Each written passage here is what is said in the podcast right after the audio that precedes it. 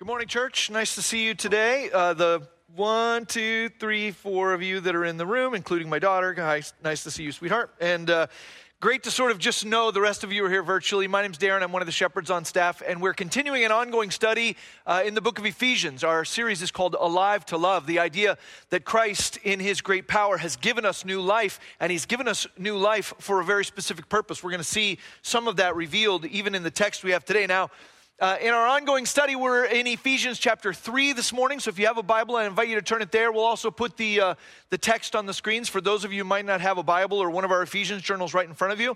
But if you'd like to get one of those Ephesians journals, we've still got uh, you know four chapters to go in the in the midst of this study, and so we'd love to get you one of those this week. You can contact the church office, and we'll figure out how to put one of those in your hands. Ephesians chapter three, verse one is the beginning of what I think Paul intended to be a prayer, a prayer that you and I would be rooted and established in the love of God, the purposes of God, which he's just articulated at the end of two. Now, because we had our Elder Sunday last week, you might need a little bit of refreshing, or maybe you're just joining us for the first time. So let me give you a little bit of refreshing we talked at the very beginning of our study about the fact that what Paul will do here in this writing to these Gentile churches is he's going to take the first half of the book, the first three chapters, and he's going to try and stir awe in them. And so in chapter one, he talks about the fact that in Christ, which we are, those of us who are followers of Jesus are in Christ, in Christ we've been blessed with every spiritual blessing. At the end of chapter one, he prays for the church, he prays for us that God in his wisdom will remind us of all of those blessings and, and our position position in Christ, right? Then we come to Ephesians chapter 2. Again, he's still trying to stir this on us, and he reminds us that the, the position we have in Christ, the redemption and the freedom, the access to God, is not because of who we are. It's not because of what we've done. It's not something we earned or accomplished. In fact, he says at the beginning of Ephesians 2 that, that it's a gift of God. It's not of our works. He reminds us that we were lost and broken. And if it wasn't by the grace of God, you and I wouldn't have a relationship with Jesus to speak of. So, the beginning of 2, he reminds us where we've come from, the, the, brokenness that all mankind is in. And then at the end of Ephesians 2, if you remember this from two weeks ago when, when Jeff was teaching, he talks about the fact that in Christ, Jesus breaks down all the barriers. God breaks down all the barriers, the, the covenants and promises, the relationship with God that only Israel or only the Jewish people had before is now available to everyone, to the Gentiles, to, to who, those who were formerly outsiders. In fact, just as a refresher here, let me read to you again at the end of Ephesians chapter 2 because it prompts what Paul will say at the beginning of 3. In Ephesians 2:17 talking about this unity or the solidarity that we have in Jesus, he says, "And he, that's Jesus, he came and preached peace to you who were far off and peace to those who were near. For through him we both have access in one spirit to the Father." So then you're no longer strangers and aliens, but you're fellow citizens with the saints and members of the household of God, built on the foundation of the apostles and prophets, Christ Jesus himself being the cornerstone, in whom the whole structure being joined together grows into a holy temple in the Lord. In him you also are being built together into a dwelling place for God by the Spirit. What he's saying here is that there are no more outsiders. In Christ, we are all included. We're all insiders. We're all recipients of that access to God, those promises, that inheritance. He's going to double down on that in three here.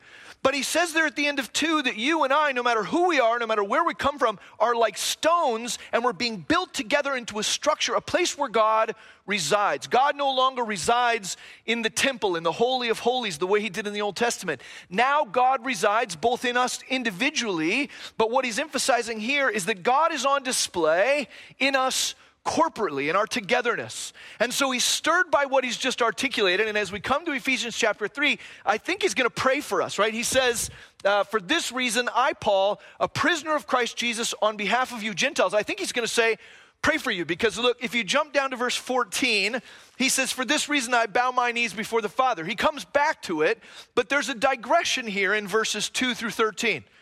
So, being stirred by this idea of unity, he's about to pray for us. He's about to pray for the church that we would be rooted and established in the love of God, that the Holy Spirit would give us strength. All these things we're going to look at next week when we actually look at that prayer.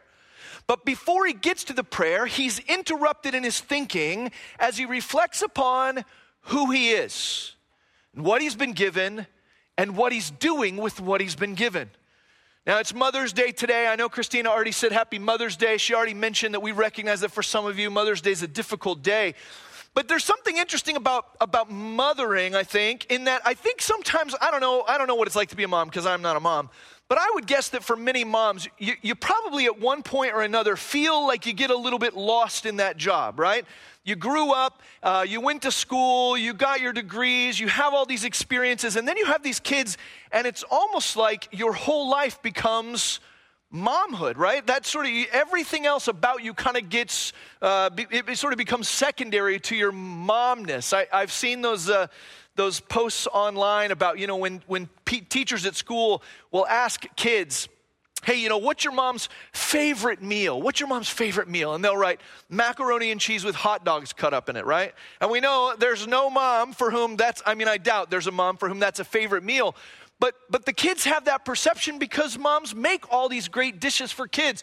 Um, when you start to ask kids, well, what's your mom's hobby or what are the things your mom's into? A lot of times those things have nothing to do with what moms are actually into, but rather have to do with the choices that moms have made in service of someone other than themselves kids and families, uh, I would love for you this morning, if you're sitting in a room, wherever you're at, if you're sitting in a room with a mom in it, I would love for you just to turn and to look at that woman, right? To look at that woman who faithfully serves and gives. If you're not in a room with a mom, I would love for you to picture your mom in your mind. She might be on another side of the country, she might be in heaven. I want you to picture her, and I want you to think about all that she gave and served, right?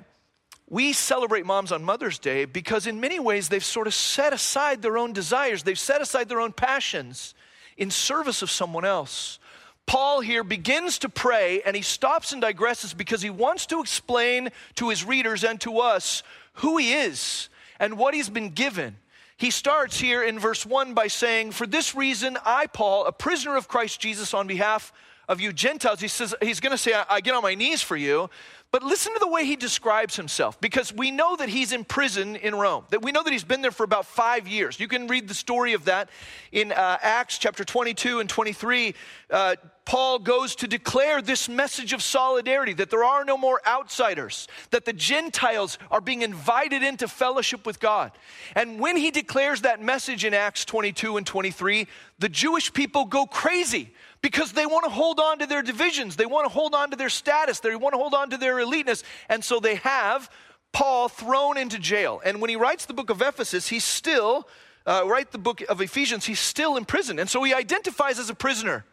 But I want you to see here that while he is positionally a prisoner in Rome, note here that he doesn't say, Paul, a prisoner of the Jews who, who got him arrested. He doesn't say, I am a prisoner of the Romans who were technically his jailers. No, what he says is, I, Paul, a prisoner of Christ Jesus, or your, your translation might say a prisoner for Christ Jesus, the sentiment there is the same. He recognizes that while he might be uh, being, uh, you know, held by the Romans, he might have been put in jail by the accusations of the Jews, that at the base level, every other position he has is subjected to the fact that he is first and foremost a servant of Christ Jesus. You know, I don't know how you see yourself. I don't know how you perceive your circumstances these days, but there is a great reminder for us, even in Him identifying who He is recognizing that whether you're a teacher or whether you're a plumber or whether you're a stay at home dad or whether you're an architect or whether you're an attorney, whatever you are, at the very most fundamental level, we find peace when we recognize that whoever we are and wherever we are and what, in whatever circumstance we find ourselves, we can be in that circumstance for and of the Lord Jesus. Yes, he's in prison. Yes, he's been there for a long time. Yes, he doesn't know when he's going to get out of there, but he wants his readers to remember that he's not a prisoner of Rome or of the Jewish people. He's Jesus' prisoner. He's there. Why? He says, in identifying who he is, I, Paul, a prisoner of Christ Jesus, on behalf of you Gentiles, on behalf of the outsiders.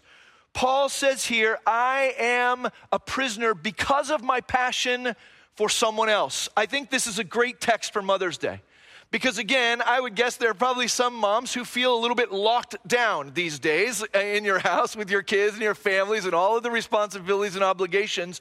And you're not there because you chose that. You're there because those people are more important to you than yourself. If Paul had wanted to avoid prison, he could have ignored the calling of Jesus upon his life.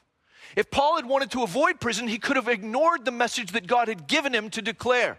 If Paul had wanted to avoid prison, he could have not shared with the outsiders that because of Christ they could be insiders. And yet he recognizes that his imprisonment is in service both of Christ and by Christ, and is because of his passion for other people. You can read that story, like I said, in Acts 22 and 23. He's a prisoner of Christ on behalf of all the outsiders, arrested for declaring the new and undivided humanity we find in Jesus.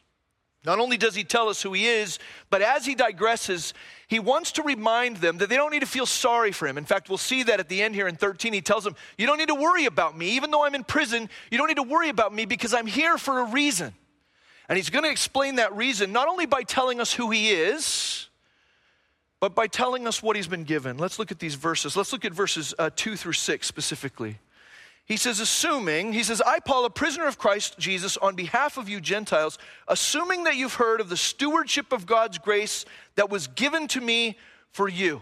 He says, I'm a prisoner of Jesus on your behalf. And he says, I assume you've heard about the stewardship that was given to me of God's grace, stewardship of God's grace for you. Well, presumably, yeah, these people had heard about the stewardship of God's grace that was given to him because they're recipients of that grace. They received the message of grace from him. So, yeah, they're aware of it. But he says, assuming that you've heard of the stewardship of God's grace that was given to me for you, how the mystery was made known to me by revelation, as I have written briefly. When you read this, you can perceive my insight into the mystery of Christ, which was not made known to the sons of men in other generations, as it has now been revealed to his holy apostles and prophets by the Spirit. Paul not only tells us who he is, a prisoner of Christ Jesus on behalf of the outsider, but now he tells us what he was given. He was given a stewardship. A stewardship of God's grace was given to him. But that stewardship of God's grace was not just given to him for him to hold on to or to hunker down and preserve. The stewardship of God's grace was given to him for other people. He's been given God's grace in order to pass it to others. He says he was given that grace or that stewardship both by revelation, we see that in verse 3, and by power. You see it in verse 7.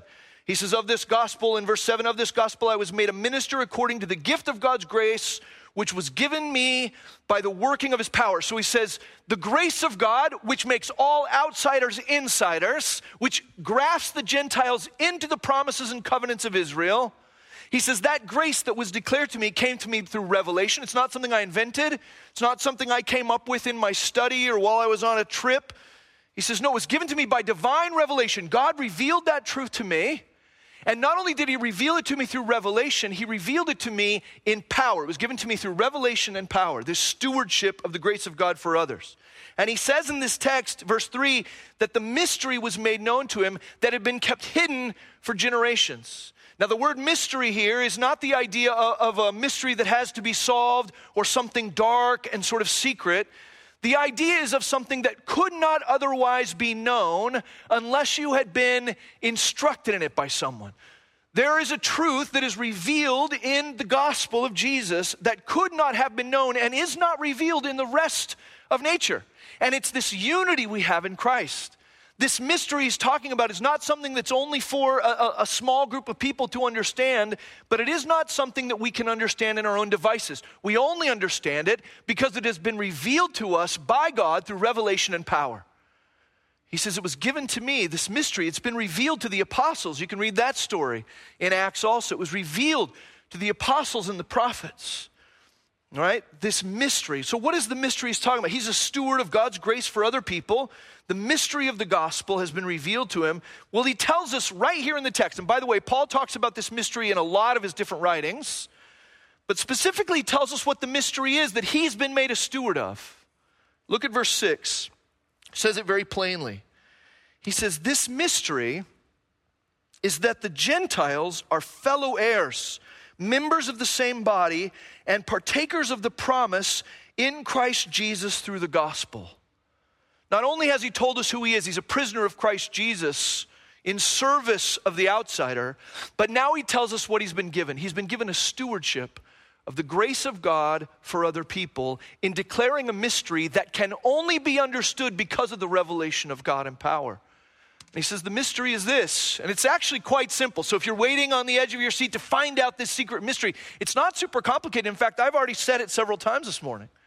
The mystery that Paul is a steward of in the grace of God to declare to the outsiders is that in Christ there are no more outsiders. There is no more division. There is no more separation. I'll point you back to what we just read in Ephesians chapter 2. He's already said it. He says, Remember that you were at that time separated from Christ, alienated from the commonwealth of Israel, and strangers to the covenants of promise, having no hope and without God. But now in Christ Jesus, you who were once far off have been brought near by the blood of Christ. The mystery that he's talking about is that there is no longer a division between Jews and Gentiles, between insiders and outsiders, between religious people and the uninitiated. God breaks down all those walls. In fact, he says in 6, he gives us three categories. He says, The mystery is this that the Gentiles are fellow heirs. What does that mean? It means that all mankind, all womankind, every person on the planet, no matter where they're from, no matter where their background is, no matter what kind of money they have, no matter what political affiliation, everyone has the potential to be part of the same family. We're meant to be family, fellow heirs, inheritors of the same thing. What does that mean? It means brothers and sisters. I grew up in a church tradition in Arizona, a Baptist church tradition, where people referred to each other as brother this or sister that. And to be honest with you, it was a little creepy. Like you'd see, and they'd be like, "Hi, brother John. Hey, brother Garrett. Hey, sister Stephanie." You know, whatever. And it was it was a little it was a little weird, right? But the sentiment behind that is biblical. The sentiment behind that is that in Christ, we aren't just friends. We're not just people who gather together to study God's Word. We're not just a Bible study group. All of us, no matter who we are, no matter where we come from, are family. Not only are we co heirs, he says all those outsiders now are family. Not only that, they're members of the same body. And here he invents a word. There's a word he uses here for being members of the same body that doesn't exist in classic Greek literature or anyplace else. But the idea is that not only are we family, but we're we are essential to one another, essential, united in our diversity. The picture of a body in Scripture is really clear. The idea is that we're not all the same. A body has hands and legs and feet and noses and ears and eyes and whatever. And you need all those pieces working in harmony in order for the body to function properly. He's not just saying that we're family, but he's also saying that each of us are united in our diversity. We don't lose our diversity. When we, when, we, when we come to Christ, we don't all become noses or all become arms or all become feet. We retain that individuality, but it is given a purpose in unity under the head, which is Christ, which we've already heard him talk about in the text. Every person who considers themselves an outsider in Christ can be family.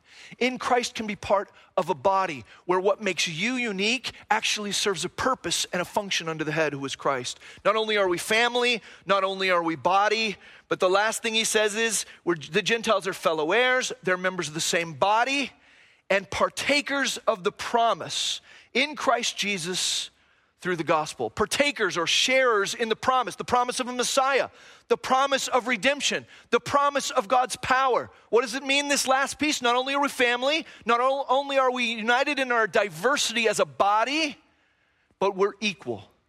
We're equal. We're equal partakers in the promise of God. In case you've sort of forgotten some of those promises of God, let me remind you what he talks about in Ephesians chapter 1. We studied this a few weeks ago. Verse 7, it says, In him, that's Jesus, we have redemption through his blood, the forgiveness of our trespasses, according to the riches of his grace, which he lavished upon us in all wisdom and insight, making known to us the mystery of his will, according to his purpose, which he set forth in Christ, as a plan for the fullness of time, to unite all things in him, things in heaven and things on earth the mystery of Christ that Paul is a steward of by the grace of God for the Gentiles, the, the mystery of Christ that Paul is imprisoned for, is that there are no more outsiders. In Christ, we are family. In Christ, we are body. In Christ, we are equal partakers in the promises of God, in His grace and in His love and in His kindness, in His redemption, in His access. That we are all, what he says there in Ephesians chapter 1, I just read it, but essentially what he's saying is that all, all things are being summed up in Jesus. They all add up to Jesus. So there is no more hierarchy. There is no more, you know, some people have a secret access. Some people are inheritors of a better promise, or they're inheritors of some kind of greater redemption. No, no, no. Across the board, no matter who you are, no matter where you come from, in Christ, family, body, equals, partakers in the promise of the Messiah. That's what he's been given. That's what he's been given. In fact, in 7, he says, of this gospel. And note here, by the way, that his gospel is not just an individualistic thing, it's a united thing. We make a mistake sometimes in our Christian practice when we make the gospel of Jesus a purely individualistic thing. When we go, hey, the gospel of Jesus is, do you want to go to heaven when you die? Hey, do you want to have your sins forgiven? Hey, do you want to be, have your prayers answered? Do you want to walk on streets of gold? Whatever. It, it's not just about personal redemption. The gospel of Christ is also about our unity, about the eradication of the things that divide us. That we are all summed up in Jesus. That's the mystery that cannot be revealed through natural means, but has been revealed by God through his power. Paul says, I'm a steward of that. I'm a steward of inviting people who think themselves outsiders to recognize that in Christ there is no such thing. So, what does he do with it? What does he do with what he's been given? It's a good question he tells us, he says in 7, of this gospel I was made a minister according to the gift of God's grace. That word minister there, by the way, doesn't mean uh, somebody who works in a church, right? It's not a professional Christian. The word minister there is the word diakonos, which just means servant. It actually was relatable to the idea of someone who waits tables for Jesus, right? He says, of this gospel, the gospel both of personal redemption, but of corporate unity of this gospel, I was made a waiter, a servant, according to the gift of God's grace, which was given me by the working of his power. And here's what he did with what he's been given He says, To me, though I am the very least of all the saints, this grace was given to preach to the Gentiles the unsearchable riches of Christ and to bring to light for everyone what is the plan of the mystery hidden for ages in God who created all things so that through the church the manifold wisdom of God might now be made known to the rulers and authorities in the heavenly places. Paul's told us who he is. He's a prisoner of Jesus on behalf of the outsider. He's told us what he's been given by the revelation and power of God. He's been given access to a mystery the mystery that there is no more outsider in Christ, that all men and women can be family, can be body, can be equal in Christ. He says, I was made a servant of that truth by the grace of God. Even though, he says here, I'm the least of the least. By the way, uh, once again, he uses a word here that isn't actually possible to use in the original language. He essentially refers to himself as the leaster of the least, right? I'm leaster. He's talking about low. By the way, this isn't false humility, right? He's not, he's not like groveling for the sake of people being like, oh no, Paul, you're good, you're great, you're fine, whatever. No, he's, he's making a point here that even though he was a persecutor of the church, even though he was a person who was spreading division and hatred and murder, even though he at one time was a strong champion of saying, We're insiders and you're outsiders. He says, Look, I, I don't deserve the mystery, I don't deserve the grace. I am the leaster of all people who should be made a waiter of the, of the, the great God, the truth that he gives. But he said, Even though I'm the leaster, I'm going to take what I've been given and I'm going to preach it to other people. I'm going to take what I've been given and I'm going to preach it to other people. You know, I, I think our whole culture right now is kind of waited with bated, waiting with bated breath for a vaccine or a cure, right, for this COVID thing. I don't want to make everything about COVID, but there's a, there's a decent illustration here. We're waiting. The scientists around the world, you know, some of these even national companies or, or, or countries are pursuing a vaccine or they're pursuing a cure. We'd love that when we would change everything if all of a sudden there was a cure for the coronavirus. But can you imagine if in a lab somewhere in Denmark or a lab somewhere in Mexico City or a lab somewhere in Japan or wherever, there was a scientist who found the cure, right? He, he looks through his microscope and he sees it and he goes, Yes, here it is. I've got it. I've got the cure. And he goes back home to his house and he shares it with his wife he shares it with his kids, and then he locks it in a cabinet. I mean, the audacity of that, right? The idea that someone would find a cure and not share it with their fellow man. that they would hold it to themselves, that they would keep it to themselves. Certainly celebrating alone, certainly happy they're not going to die, certainly happy they're not going to get sick. But to hold on to that cure would be outrageous, it would be inhumane. Yet many of us who are watching the podcast or the, or the stream or the service today have been given the gift of resurrection life through the death, the shed blood of Christ. Through his resurrection and his grace, we've been given the cure to the one thing that ails every person on the planet, and that is sin. And yet, for many of us, we're just happy we got it. We're just happy we have it. I'm a servant of Jesus and I've been given resurrection life. Good for me. No, Paul says, I, I can't just keep it. I've been given this grace. This mystery's been revealed to me that there are no more outsiders. And as the least of the least, as the leaster of all people who deserve to be a servant of this message, I have to preach. Here's what he says he does with what he's been given. He says, Of this gospel I was made a minister according to the gift of God's grace, which was given to me by the working of his power. To me, though I am the very least of all the saints, this grace was given to preach to the Gentiles the unsearchable riches of Christ. Kids, if you're following along this morning, uh, if you printed out the coloring page, there's a treasure chest on it, right? The unsearchable riches of Christ. The picture there uh, of unsearchable is, is not that we can't know something of it, but that in some ways it's inexhaustible, that we'll never fully realize the riches of Christ, those things that we read about in, in Ephesians chapter 1, that we've been saved, that we've been redeemed, that we've been called, that we've been lifted up and set at the right hand of Christ. We, we can kind of get our brain around it, but the, the idea of the, the unsearchable riches of Christ is the idea of dropping a line into a deep chasm in the ocean and it never hitting the bottom so that you can get a measurement. That's how deep the riches of God's grace and love are in Christ. He says, To me, I have to preach that to the Gentiles because they think they're outsiders because they think they're separated. They think there's no hope for them. They think they're too far gone. They think they're too broken. They think they're too nasty of a sinner. And so, for me, as the least of the least of the leaster, I, I got to be a guy who tells the outsider, you don't have to be an outsider. You can be family and body and equal in Christ. Not only does he proclaim the unsearchable riches of Jesus to the Gentiles or the outsider, but he also does this. He says in verse 9, and to bring to light for everyone what is the plan of the mystery hidden for ages in God who created all things. He says, Not only am I telling the outsider, you don't have to be an outsider anymore, but I'm saying to everyone that the mystery of the gospel of God is not that it just changes us individually, but that it makes us something corporately. He says, I got a message for the outsider, and it is that you don't have to be an outsider anymore. And I got a message for everyone, and it's that part of the mystery of God is that we are meant to lay down our individualism and become united in Christ. That's the mystery of God through the ages. Not only that, he says, I proclaim to the Gentiles, they don't have to be outsiders.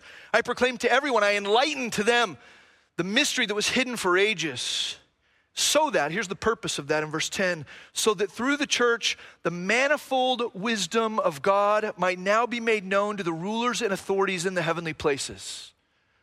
This is an interesting passage, an interesting idea, but what Paul is essentially saying is this not only as the least of all men do I go to the Gentiles and say, there, there is no outsider anymore in Christ. I look at everybody, the, the Jewish people, the Gentile, the religious, the non religious, and I say, in Christ, there should be no division. That's the mystery of what God is trying to do in the gospel. I declare that to everyone, and I do that. I declare those things so that God's wisdom, in its manifold beauty, the word manifold there is the idea of a multicolored tapestry or a painting, that in its diversity, there is beauty he says, when all of these people from all of these different places with all of these backgrounds and all these skin colors and all these socioeconomic backgrounds and all these political stances, when these people become united in Christ, it not only changes their lives, it not only changes their unity, but it declares something to the heavens, to the spiritual realms about God's wisdom in its multicolored and manifold wisdom. What's he saying? He's saying that angelic beings, spiritual beings, both good and bad, in my opinion, look at the church and learn something about God's wisdom. Think about that for a second. That they look at our unity, even though we're all different, even though we come from different places. The angels in heaven look at us united in Christ when we've set aside all the things that could otherwise divide us, and they learn something about God from us. It's, it's part of what it means for us to be the fullness of Him who fills all things. Not only that, think about satanic beings, think about demons, think about fallen angels. Everything they're doing is to try and divide us. Think about the kingdoms of this world. The kingdoms of this world that are guided and led by satanic forces are in uh, the pursuit of division and injustice and greed and hatred and selfishness and self preservation. These are the things that the demonic forces model and encourage in mankind. Look around the world and see the division. Look at your history book and see how men have constantly been at each other's throats and continue to be to this day. The church is meant to be a haven from that.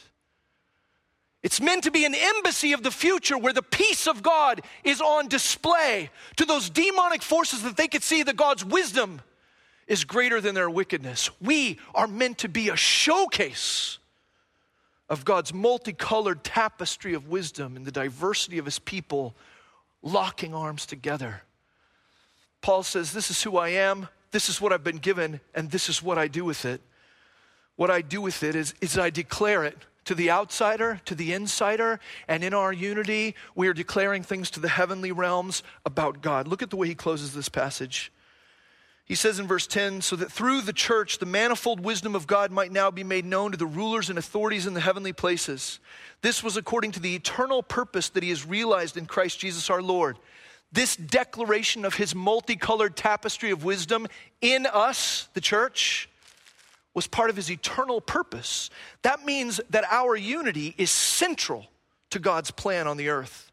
Our unity in sacrifice is essential to the gospel, it's central to the gospel. This was according to the eternal purpose that he realized in Christ Jesus our Lord, in whom we have boldness and access with confidence through our faith in him. He's talking here about the fact that the church is more than a building. We talk about this all the time, but the church is made up of a priesthood of believers. Every person who is a follower of Jesus, every person who is in Christ, is a priest, is a saint, is a minister, right? A waiter of Christ Jesus, is a steward of the grace of God that they have received on behalf of other people. He says, We, all of us, have access and boldness to speak to God, to approach God. I'm reminded of what we studied when we were in Hebrews, right? Hebrews 4:16 says, Let us then with confidence draw near to the throne of grace that we may receive mercy and find grace to help in time of need. Hebrews 10 19 says, Therefore, brothers, since we have confidence to enter the holy places by the blood of Jesus, by the new and living way that he opened for us through the curtain, that is, through his flesh, and since we have a great priest over the house of God, let us draw near with a true heart in full assurance of faith, with our hearts sprinkled clean from an evil conscience and our bodies washed with pure water. You and I are the, are the priests. We are the ministers. We are the stewards of God's grace. You know, one, one of the things that we combat all the time, and this won't be new to you, but one of the things we combat all the time is the idea that what happens here for 80 minutes on a Sunday morning is church. It isn't. You're not missing church this morning, and you're not, you're not going to church because you're watching the live stream. The church is not a service, the church is not a gathering. It's certainly not a building. You've heard that plenty of times. The church is a collection of people, the church is a family, the church is a body. It's the gathering of equals who could be divided, but in their unity are declaring the multicolored tapestry of God. He says it's through the purpose of God and His grace that's been given to us that each of us have access with boldness to God. You know, I've been thinking a lot in this last season, and I don't want to get too far down this rabbit trail, but I've been thinking a lot about how much we miss gathering on a Sunday and what an obstacle that feels like. Can I tell you, in the last two weeks, God has changed my thinking on that. Not that I don't want to see you or I don't want to be together with you, I absolutely do. But this separation is not an obstacle to us being the church, it's an opportunity for us to redefine and recalibrate what the church is. I can tell from the things that you've said to me, I, have gotten some letters from some of you, that the most important thing to you is getting together for 80 minutes. Uh, you'd probably like it better if it was 60 minutes on a Sunday, right? Getting together for 80 minutes. This feels like church to you. Can't wait to go back to church. Can I tell you what? Church is not a thing you go to, it's a people to whom you belong in Christ. It's not a thing you go to, it's a people to whom you belong. In this season, each and every one of us has the opportunity not to, not to go to church. That's not possible anyway. We don't go to church ever. This, this gathering on a Sunday is what? It's a mission briefing. It's a time for us to come together and worship Jesus together, to kind of get our marching orders from His Word, to share with one another what God is doing in our individual spheres and circles. This word, by the way, the, the word that He uses for being a steward of God's grace for you, that word steward is the word oikonomia, oikonomia, which is rooted in the word oikos. Oikos is your family, it's your circle, it's your peeps, it's your posse, it's your, it's your sphere of influence. Can I tell you that I, I think this separation, although I'm, I'm excited for it to end whenever that happens, this separation has given us the opportunity to think anew about church. Church that is us, not church that we go to. In this season, I would want to ask you the very same questions that Paul is declaring here. I want to ask you this Who are you? Are you a prisoner of the Lord Jesus? Are you in quarantine of the Lord Jesus? Are you serving your families for the Lord Jesus? In this season, who are you? It's a good question. Let me ask you this not only who are you, what have you been given? Have you been given the mystery of God revealed in Christ?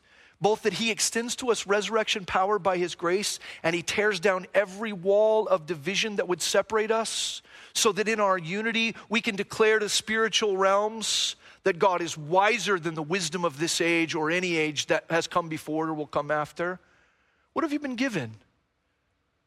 Who are you? What have you been given? And what are you doing with what you've been given?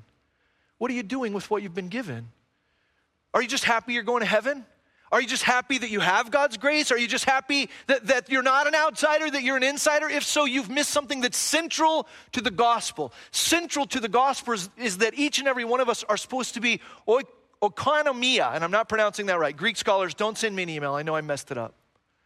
We're all meant to be stewards, house servants of our circle. So I want to give you a challenge as we finish this morning. We're going to build on this over the coming days and weeks. But I just want you to take a moment this morning and I want you to identify who's in your circle. Who are your peeps? Kids, if you're listening to this today, who are the people that you're interacting with on a regular basis? Maybe it's on a video game, or maybe it's on a Zoom call, or maybe it's standing on the sidewalk shouting across the street. Young people, who are those who have the, the closest view of your life? Adults, leaders, people who are brand new to Jesus. Who's in your circle? Is it possible that those people are going to church even though you didn't think they were going to church? They're not coming here but they're going to church when they interact with you. We have been called to be stewards of the grace of God, to be servants, waiters, ministers. This isn't church. Church isn't th- something you go to, it's a people to whom you belong. I want you to think this week about who's in your circle. Who, who is it that has eyes on your life? Who is it that you can be declaring that there are no more outsiders? Who is it to whom you can be investing? I, I, you may have people in your circle, and I don't know how big your circle is. Maybe right now your circle is greatly reduced. Maybe it's your kids and your spouse, or maybe it's your mom or your dad, or maybe it's just a, you know, a small group of people. And some of those people might consider themselves outsiders. They might not know Christ. Are you taking this opportunity in this season to bring them to church? Not, not to this building, but into proximity with you, a steward of the grace of God. Identify who your circle is and then kind of figure out what's next. The way to do that, pray for them. It says here we have boldness and access to the throne of God. It's talking about prayer. Paul is going to continue here by praying. He's going to continue by praying for these churches that they would be rooted and established in the love of God. Identify your circle and then be praying for them. That's all I want you to do this week. I want you to take a piece of paper, take a note card, find a, find a, a blank sheet of paper, type it on a Word document. I don't care. But I want you to prayerfully consider who God has put in your life. Because you and I are servants of Christ, prisoners of the Lord Jesus, no matter what our circumstance. We've been given so much so that we would give it away. He finishes this section in verse 13 of Ephesians chapter 3 of saying this So I ask you not to lose heart over what I'm suffering for you which is your glory? He's, he looks at them and he says, I know you look at me and you see me a prisoner in Rome, and you might be tempted to feel like something's gone wrong. Can I tell you, nothing's gone wrong? Because being a prisoner in Rome does not prevent me from being a steward of God's grace. Being a prisoner in Rome does not prevent me from being a minister of the gospel. And the same thing is true for you. No matter what your circumstance, no matter what your life looks like today, nothing in your circumstance can prevent you from being the church, from being a steward of God's grace, from being a minister of the gospel. That's not something that only I am called to, it's something that all of us are called to. So think about your circle, be prayerful about them this week, and let's begin to process what it looks like for us to have and to give in the same way that Paul received and gave. Would you pray with me? God, I pray that you would stir in us a passion not to go to church, not to be able to go to church again. In fact, God, I pray that by your supernatural power, you would eradicate that concept from our minds during the season, that you would take it off the table entirely, that never again in the history of our lives will we think about going to church. God, would you help us to understand that we are the church and that the church is central to your eternal purpose to declare your wisdom by uniting all people in Christ. That when we put our faith in you, we are united in Christ. And there is no more an outsider, there's only family and body, an equal partaker in the promises of God. Take away our old, unbiblical view of what the church is and give us your view that we, we, your church, are central to your purpose in time to reveal Christ. We pray that in Jesus' name. Amen.